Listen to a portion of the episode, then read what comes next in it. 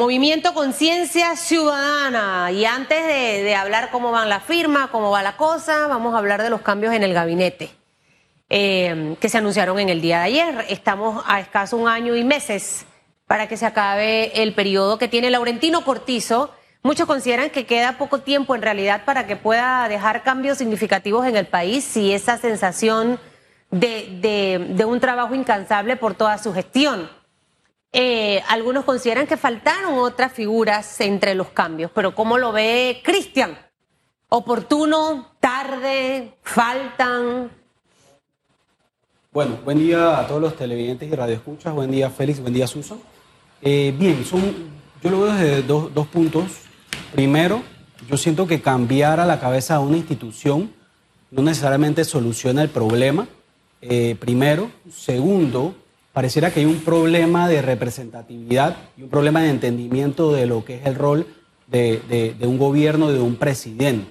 Nosotros, gobierno tras gobierno, vemos eh, un, funcionarios que simplemente reciben algo que está mal y lo entregan mal. Y ahorita hablamos de los cambios, pero hablemos de ejemplos como por ejemplo como el agua, bueno, la basura, la educación, la caja de seguro social. Recibimos algo que está mal y lo entregamos mal. Realmente no, no, no, no, como que no, no les interesa hacer soluciones profundas, intervenciones de raíz para solucionar los problemas. La administración de Cortizo se ha visto caracterizada por eh, no, no proyectar o no ejecutar intervenciones profundas en diversas ramas. ¿Qué pasa? Por ejemplo, vayamos a algunos ejemplos. La autoridad de aseo. El problema de la basura no se soluciona cambiando la cabeza de una institución. Se soluciona cambiando la forma en la que manejamos los desechos. Si nosotros seguimos juntando la basura y, y acumulando más basura por no separarla, simplemente vamos a seguir teniendo pataconcitos y vamos a tener vertederos como Cerro Patacón que están totalmente colapsados. ¿Qué es lo que debería hacer un presidente al llegar al cargo? Y sigo con el ejemplo de, de la basura, podríamos hablar de muchos otros. Es simplemente decir, bien, vamos a hacer una política nacional de reciclaje. Por ejemplo, vamos a separar la basura desde el origen, asociaciones público-privadas con empresas recicladoras, que una se lleve el plástico, una el vidrio, una el papel y el cartón, una de los desechos orgánicos, que esas empresas transformen esa basura y la devuelvan al ciclo económico a través de una economía circular, por ejemplo, y reduces el 90% de los desechos que se generan hoy en día. Resolviste el problema sin modificar la ley de la autoridad de sin cambiar la cabeza, sino a través de una política pública, una política de Estado enfocada en reciclaje, en vez de estar viendo cómo hacemos para darle más plata al, a la autoridad de SEO, tener discusiones estériles como que quién maneja la basura, si el municipio o la autoridad de SEO. ¿Y no. quién debe proponer que eso ocurra? Eh, ¿De dónde debe salir esa iniciativa para consolidar la propuesta de la que tú hablas, que de hecho muchos países ya la aplican? Eh, Colombia es uno de ellos. Bien, nosotros en Panamá tenemos una crisis de representatividad. Las personas que salen electas por cargo de elección popular se supone que representan a las personas que los eligen. Entonces, esas personas que son electas por votación popular, las colocamos allí precisamente para que resuelvan esos problemas. Al, ciudadano hay que educarlo, es, es, verdad, pero por generación espontánea los ciudadanos, por ejemplo, un día no van a nacer con ganas de separar la basura porque, porque sí, o van a de levantarse un día y bueno, voy a abrir mi celular para investigar cómo reciclar y cómo proteger al medio ambiente. No, eso tiene, es una responsabilidad compartida. Entonces, son esos cargos de elección popular los responsables de generar esas políticas públicas para que el país avance eh, junto de la mano de lo, lo, los ciudadanos. Entonces, es responsabilidad de ellos el tener la iniciativa, ya ¿De sea los de. No, de los cargos de elección popular. Por eso decía representatividad. Lo que un pasa diputado... es que a mí me gusta, te interrumpo, a mí me gusta llevar las cosas al plano real. Eh, porque si no al final, si uno no le pone como el nombre al responsable de lo que debe pasar, siempre va a quedar, se puede hacer esto, se puede hacer aquello. Y creo que ya hay que empezar a darle un poquito de responsabilidad a las personas que tenemos en los puestos de elección popular. Llámese diputados, llámese los representantes de corregimiento, llámese los alcaldes. Entonces, eh, tú acabas de mencionar una iniciativa, por eso te pregunto, ¿de dónde pudiera venir? O sea, ¿qué sector en este momento, si realmente yo quiero resolver el tema de la salud, la ciudad está inundada, Cristian, de salud, por todos lados. Yo no sé si el nuevo director, al que no conozco de la autoridad de aseo, va a poder resolver este tema, entrando en el trimestre donde más basura vamos a tener en la ciudad. Las ferias agropecuarias del Instituto de Mercadeo, eh, no sé hasta dónde vamos a un viceministro que, que, ha hecho un buen trabajo, para menos desde mi punto de vista en el MIDA, eh, con errores y desaciertos, tendrá la capacidad en el último trimestre viene todo el tema de los jabones, jamones, las entregas de las bolsas navideñas. Y lo que vemos es la escasez de muchas ferias para poder que el panameño que está golpeado producto de todo lo que ha pasado tenga de manera accesible la comida y de una manera más, más barata. Entonces, los cambios quizás sí, quizás no, pero entonces hay que aplicar una serie de iniciativas para poder que el cambio tenga peso. Es que la política pública, una política de Estado debe venir sí o sí a través de una ley. La iniciativa legislativa no solo la tienen los diputados, también la tiene el órgano ejecutivo. La Constitución establece, con justa razón, que los órganos del Estado deben trabajar de forma separada pero en armónica colaboración. Es rol de, desde mi punto de vista, el órgano ejecutivo, que es el que ejecuta, y la Asamblea Nacional, que es el que legisla, trabajar en armónica colaboración para ejecutar políticas públicas que favorezcan a los panameños. Por un lado, porque el presidente se le elige para dirigir un país y para dirigir el órgano que ejecuta, que es el Ejecutivo, y por el otro, porque los diputados son electos por votación popular y en teoría deberían representar esas necesidades del día a día de los ciudadanos. Es decir, el diputado llegó al cargo porque recorrió sus circuitos, escuchó a las personas, escuchó los problemas, entonces dice, yo voy a llegar aquí para resolverlos a través de un plan de trabajo. Pero yo no puedo ejecutar un plan de trabajo sin tener al Ejecutivo que es el que lo ejecuta y el que cuenta con el presupuesto y todo lo demás. Entonces, la Constitución establece una forma de administración del Estado precisamente diseñada para solucionar esos problemas. El tema aquí es, y no lo voy a individualizar a este gobierno porque ha sido un tema que viene de arrastre, es que tanto los diputados como el órgano ejecutivo no han venido con esa mentalidad de resolver los problemas de raíz. Por ejemplo, el tema de la canasta básica.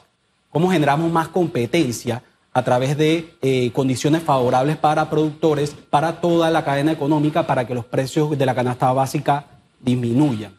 No a través de controles de precios, no a través de intervenciones temporales, eh, transitorias, sino verdaderas intervenciones profundas. Así como hablamos de la basura, también intervenciones profundas de cómo estamos manejando la forma, el agro y la cadena alimenticia, buscando que el usuario, el beneficiario final, el consumidor final, sea el que salga favorecido. Esa discusión no la estamos teniendo, Félix. Lo que estamos discutiendo ahora es ver cómo paramos una protesta nacional, ver cómo hacemos un control de precio en 100, 100 eh, o 200 alimentos de la canasta básica, que puede ser una solución temporal y el pueblo lo necesita, sí. Pero ¿dónde está la discusión profunda? de cuál va a ser la intervención real que vamos a hacer en la cadena alimenticia para que no importa que esté PRD, Cambio Democrático, Panameñismo, esto se resuelva. Eso es lo que no está pasando. Y ese debate no se ha dado todavía de manera profunda en la mesa del diálogo, donde los sectores se van a reunir en una siguiente fase. Pero, Cristian, quisiera eh, también eh, preguntarte con relación a la designación y al cambio que hubo en la Cancillería. Sacaron a la canciller Erika Moinés. No sé si tú esperabas eh, e-, esta salida y cómo calificas el trabajo que hizo Moinés en materia internacional. Bien, desde mi punto de vista, el Ministerio de Relaciones Exteriores debería estar enfocado en ver cómo hacemos para reactivar la economía a través de atraer la inversión extranjera. Para mí esa debería ser la prioridad 1, 2 y 3. Y me explico por qué. Ahora mismo el país vive una situación muy difícil, muy difícil. La gente no tiene trabajo, la gente no está consiguiendo esos ingresos que necesita para enfrentar ese, ese alto costo de vida.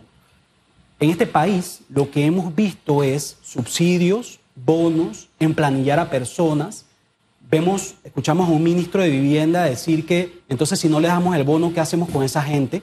En vez de estar pensando, oye, ¿cómo a través de nuestros diplomáticos, nuestras relaciones exteriores, atraemos inversión extranjera, generamos empleo, movemos la economía y sacamos al país adelante? Eso, por un lado, yo no lo vi en la ministra de Relaciones Exteriores, Erika Moines. Ella tenía una buena forma de proyectarse y vender eh, su imagen como servidora pública, pero yo no vi un verdadero cambio que, que, genere un verdadero desarrollo para el país. Eso por un lado. Por el otro, hay que tener en cuenta también, en defensa de ella, que tú no puedes generar empleo y atraer inversión extranjera cuando tienes, por ejemplo, eh, a la Asamblea y al Ejecutivo creando leyes que benefician a un sector pequeño de, de los empresarios, que benefician a empresarios allegados al gobierno, allegados a sus funcionarios o que donaron en campaña. Nadie va a querer invertir en un ambiente como ese. ¿Te refieres a la ley de incentivos fiscales 100%. que el Ejecutivo envió la derogación y la Asamblea hizo todo lo contrario? 100%. Entonces, es un problema de que independientemente de quién, quién esté en el Ministerio de Relaciones Exteriores, nosotros podemos decir que estamos vendiendo bien la marca país, pero eso no se está traduciendo en resultados. y que va de la mano también con problemas como esos, beneficiar a un sector pequeño de empresarios, que no haya certeza de castigo, que todavía no hayan condenados en escándalos como The Brecht, Blue Business, Blue Apple, Blue Business y todo lo demás. Eh, eso ahuyenta la, inversión extranjera. Entonces, yo creo que es un tema, un tema que vuelve a la raíz. El presidente Cortizo no está sabiendo solucionar los problemas. Estos cambios son cosméticos pero no van a solucionar los problemas de la gente si no vienen a través de planes integrales y políticas públicas que enlacen diferentes aspectos que necesita el país para que opere y para que a la gente le vaya bien. ¿Qué tú necesitas para que a la gente le vaya bien? Que ellos trabajen, no que le des un bono de 120 dólares, que ellos mismos generen sus 120 dólares con sus propios esfuerzos. Eso no está pasando Eso no está pasando Hablando de cambios, uno de los que se dará en las próximas semanas, justo en el mes de noviembre, sería en el Tribunal Electoral con relación a la selección del nuevo magistrado. Este proceso, Cristian, inicia hoy con un proceso de entrevistas en la Corte Suprema de Justicia. Constitucionalmente son tres magistrados en el Tribunal Electoral. Uno lo designa el órgano, ejecutivo, es decir, el presidente de la República, otro la Corte Suprema de Justicia y el tercero es la Asamblea Nacional. Siempre se ha cuestionado con relación a la designación de los magistrados del Tribunal Electoral es que hay ungidos Además de que eh, muchos vienen de la doctrina de los partidos políticos, es decir, que los partidos políticos tradicionales tienen supuestamente representatividad en el Tribunal Electoral. Hoy la Corte Suprema ha hecho todo lo contrario para designar a un magistrado de forma transparente. El proceso es como el del Pacto de Estado por la Justicia. Van a haber entrevistas que inicia hoy y los ciudadanos van a poder conocer estas eh, figuras a través de la página web del órgano judicial. ¿Qué esperas? De esta nueva figura y que será importante porque ya vienen en los próximos meses eh, las elecciones de cara al torneo de, la, de 2024. Yo espero muy poco y viene precisamente de cómo está diseñado el sistema de nombramientos. Nosotros tenemos eh, algunas inconsistencias constitucionales en el nombramiento, algunas, algunos elementos que no favorecen que las personas que lleguen a esos cargos sean personas completamente independientes. Y me voy mucho más a, a la raíz del problema no solamente pasa con el Tribunal Electoral, pasa por ejemplo con la elección del Contralor. Desde mi punto de vista, esas figuras no deberían ser electas ni por la Asamblea, ni por el órgano, o seleccionados ni por la Asamblea, ni por el órgano ejecutivo, sino a través de una institución aparte, un organismo aparte, que no tenga esos vínculos políticos. Porque ¿qué está pasando hoy, por ejemplo? El tema de la Fiscalía Electoral. Viene la Asamblea y selecciona a una persona con un pasado partidista. Entonces, ¿cómo tú puedes esperar? Y un pasado partidista fuerte. Entonces, ¿cómo tú puedes esperar que esa persona sea completamente independiente cuando en su momento formó parte del mismo partido de las personas que lo eligieron? Eso viene también eh, en, la selección del magistrado del Tribunal Electoral. Tienes una asamblea que es un órgano netamente político, un presidente que llegó a su cargo de forma política eh, y bueno, tienes al órgano judicial. Eso lo que va a generar es que se elijan personas que lo más probable es que lleguen allí eh, por una razón política, porque vienen de elecciones políticas, vienen de ser seleccionados de manera política. Eso desde mi punto de vista es un problema constitucional. Nosotros tenemos que cambiar la constitución para cambiar la forma de elegir a los magistrados, cambiar la forma de elegir a distintas autoridades, precisamente para asegurar esa independencia, precisamente para asegurar esa independencia en el cargo. Hoy tienes magistrados del Tribunal Electoral altamente cuestionados, uno que dice que necesitas mucha plata para salir electo a un cargo de elección popular, algo totalmente contraproducente y que y, que desincentiva a la persona que quiere correr por, por motivos puros y reales y genuinos. Tienes a, un, magistrados del Tribunal Electoral y metiéndose en las competencias de otras instituciones de justicia del Estado, hablando de fueros penales electorales y principios de especialidad que no les compete. Entonces, ahí tú ves ejemplos de por qué la forma en la que estamos eligiendo a esas personas está mal. Si claro. tú tuvieras a personas haciendo su trabajo y que tú digas, ven acá, yo siento que estas personas están haciendo están haciendo lo correcto y están cumpliendo su trabajo y no están favoreciendo a X o Y persona, tú dices, bueno, el sistema está funcionando. Pero hoy día no estamos viendo eso. Pero lo que ocurre es que la raíz de esto, eh, Cristian, no, no la podemos resolver en este momento. Eso está fuera de nuestro círculo de influencia, del tuyo y del mío. Y yo que soy periodista y estoy todos los días aquí sentada hablando de muchos temas. ¿Dónde vamos a tener la oportunidad realmente de cambiar las cosas y que no suenen palabras tan bonitas con la gente que gane las elecciones en el 2024, quienes lleguen a la Asamblea a proponer cambios significativos, quien llega a la presidencia de la República a generar de verdad una reforma a la Constitución eh, porque si no nos vamos a, dilatar año tras año en los mismos temas. La audiencia de Odebrecht súper analizada en esta mesa, pero mientras no veamos las últimas modificaciones al Código Penal, mientras no revisemos las modificaciones a la ley de contrataciones públicas, nosotros tenemos nuestras leyes diseñadas para que aquel que quiera pueda eh, cometer corrupción en cualquier institución pública. Ahorita quizás está en esto. Mañana yo no sé qué otros funcionarios vayan a desfilar y de todas las administraciones. Entonces, al final, mucha gente quiere ser diputado. Tú quieres ser diputado, ¿verdad? ¿Sí? Me gustaría ayudar a la gente Ajá. ¿De qué circuito? 8-5, Panamá. 8-5. Hay una, una, fila incansable de, de personas panameños, eh, mujeres y hombres, que están optando, algunos por irse por la libre postulación, otros con algún partido político el tema es que allí es donde necesitamos ese compromiso, porque mientras que todos vengan y desfilen y se sienten y hablen aquí, van a proponer muchas cosas, pero ¿qué ocurrió con las pasadas elecciones? Le dimos chance a un montón de gente nueva, por ejemplo, que llegara a la Asamblea. Y al menos yo como panameña me sentí decepcionada de lo que he visto y me sigo decepcionando. Aquí nada más en la prensa hoy, una chica vilea su canal de televisión en la Asamblea. Yo pensé que esto había muerto. Ok, va que esto ya muerto. Entonces, ¿qué es lo peor de todo esto? Que lo aprueban prácticamente todos los diputados de esa asamblea, con excepción de los que ya sabemos, un Juan Diego, un Gabriel Silva, de los que realmente no van en esa línea. Pero casi la mayoría de gente en esa asamblea fue renovada, Cristian. Nosotros, nosotros tenemos una asamblea prácticamente nueva. ¿Y qué es lo que mismo hemos visto? Lo mismo de siempre. Entonces, creo que necesitamos tener personas con más compromiso que en el 2024 puedan generar todas esas políticas públicas que tú acabas de mencionar, porque si no se quedan simplemente en debates o entrevistas. Si no tenemos a hombres y mujeres de verdad con esa voluntad de servicio, eh, que es lo que siento que nos hace falta. Si yo quiero cambiar realmente el tema de la recolección de basura, yo tengo que tener voluntad de presentar una buena iniciativa y nada más no de presentarla, de martillar y martillar y martillar hasta que eso lo aprueben. Porque si no, al final no estoy generando ningún tipo de, cambio. Siento que ahí está la clave, no sé eh, cómo lo ves tú. Tú estás en ese recorrido, no es fácil para los que están tratando de recoger firmas. Quienes están dentro de un partido político la tienen más fácil. Tú estuviste en el Partido Popular, preferiste renunciar al partido, irte por otro, otro camino, y no hablo del señor Lombana. Eh, porque también te diste cuenta de las cosas que no fluyen dentro de los partidos políticos. Pero también es más complicado y más difícil para ustedes, todos los, que están por la libre postulación.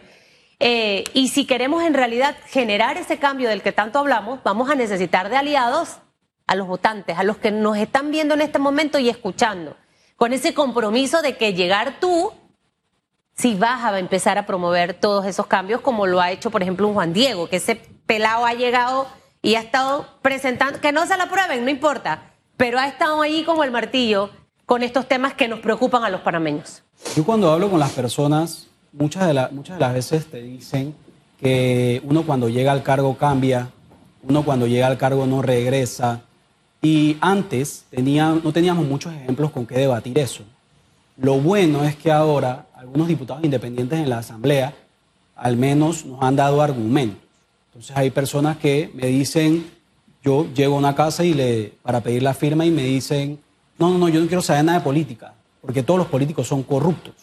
Y ninguno de esos políticos sirven, todos mienten.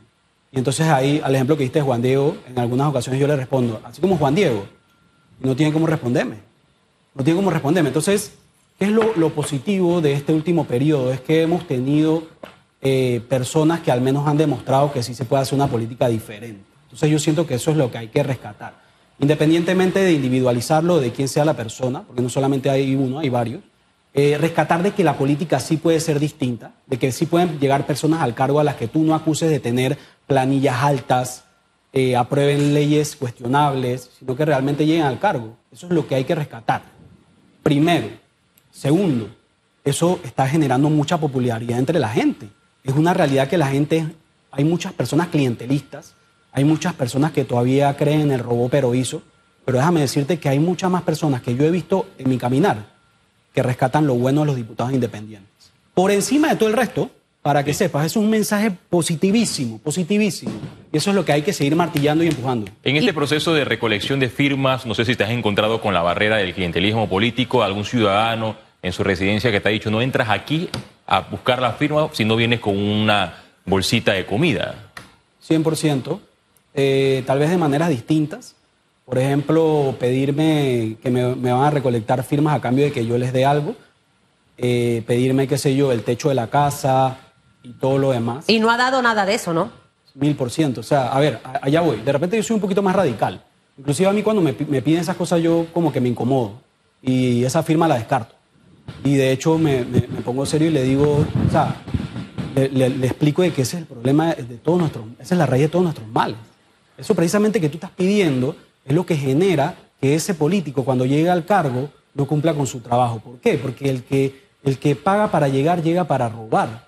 Esa es la persona que cuando da y se gasta un montón de campaña y tú ves campañas grandes con parafernalia, regalando bolsas de comida y regalando y regalando y dando y prometiendo empleo, esa es la persona que cuando llega al cargo está más enfocada en ver cómo recupera toda esa plata en lugar de en ver cómo soluciona los problemas de la gente. Y la gente queda recibir 10 dólares de un diputado, 15 dólares de un diputado, recibir una bolsa de comida de un, candidato, aunque en el momento parezca útil, se engloba un círculo de corrupción mucho mayor que frena tu capacidad de superación. ¿Por qué? Porque en ese, el diputado cuando llega maneja millones. A ti te dio 20, pero él maneja millones que solamente ve él y las personas que están alrededor de él. Y la gente queda empeñada por el resto de su vida. Es como si usted fuese un esclavo y lo compraron. Al que siempre le va a tener que estar pidiendo la bolsa de comida o la platita para salvarse el día, cuando en realidad lo que usted tiene que pedir, siempre se lo digo, son oportunidades para estudiar y para trabajar. Ahí es donde está el progreso, para que usted no tenga que estar tocando esa puerta. Cuando usted se quiera ir de vacaciones, irse donde quiera irse. Si usted se quiere comprar esto, se lo compra y punto. Es como las mujeres independientes, que por eso muchas trabajan para tener que estar, necesito el blower, necesito hacerme las uñas y lo rico que se siente que usted misma con su trabajo y su sacrificio pague sus cosas. Bueno, exactamente la ciudadanía tiene que hacerlo así. Otro es que ahí, está la importancia de la educación, Susan, porque hay personas que erradamente dicen, ah, bueno, yo no quiero un subsidio, yo quiero un trabajo. Eso está bien.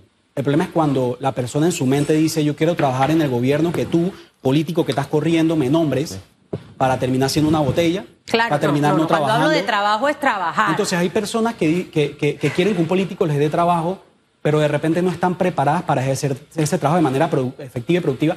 Y de ahí depende la educación. ¿Cómo estamos educando y formando a las personas para que sean profesionales? Por eso hay que prepararse y educarse. Todos los días hágalo. Conmigo no trabaja gente que no trabaje. Si yo estuviera en asamblea, ya creo que no quedará, pero ni un alma Ah, por ahí. Sería como eh, eh, eh, em, The Walking Dead, de ver esos espíritus solamente que trabajan. Gracias, Cristian.